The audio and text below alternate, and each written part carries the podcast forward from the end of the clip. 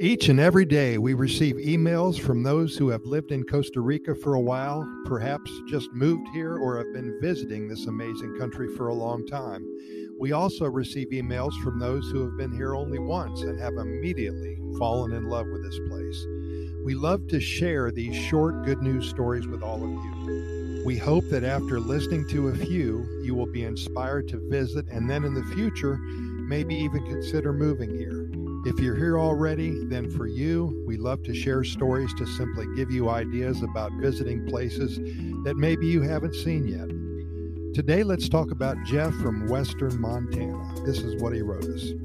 I wanted to learn more about Costa Rica, so in 2008, I hopped on a plane and landed in San Jose. Didn't know anybody, didn't know any Spanish, still here after 13 years or so. My Spanish is excellent. I love the Pura Vida lifestyle and still go back to Montana about every two years to see my family. So happy I found this place. It is indeed one of the happiest countries on the planet. I am used to mountains coming from Montana. What I am not used to is the laid back atmosphere here, and I love it. Even in the boonies of Montana, there are so many city folks moving away from the crime of Seattle, Los Angeles, San Francisco, Phoenix. Heck, crime is everywhere now. So lots of those stressed out professionals from the city are moving to Montana. And they are chasing out the more calm, normal, laid back guys out of the area like me. Thus, Costa Rica was my answer to the problem at hand. I work online, so I still can earn a lot of income, but with a backdrop in one of the happiest countries on the planet, it is much more enjoyable. I can't see myself ever leaving. I am eating healthier, sleeping better.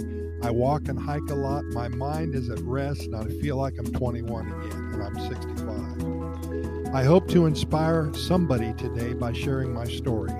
Check it out here and reinvent yourself. An easygoing you, I am certain, is much more agreeable than a stressed out version of you. Get some Pura running through your veins and live your life out in the slow lane. Hope to see you here soon, Pura.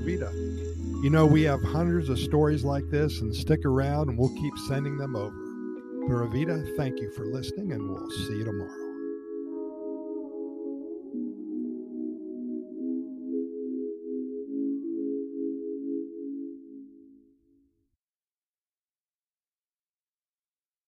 You.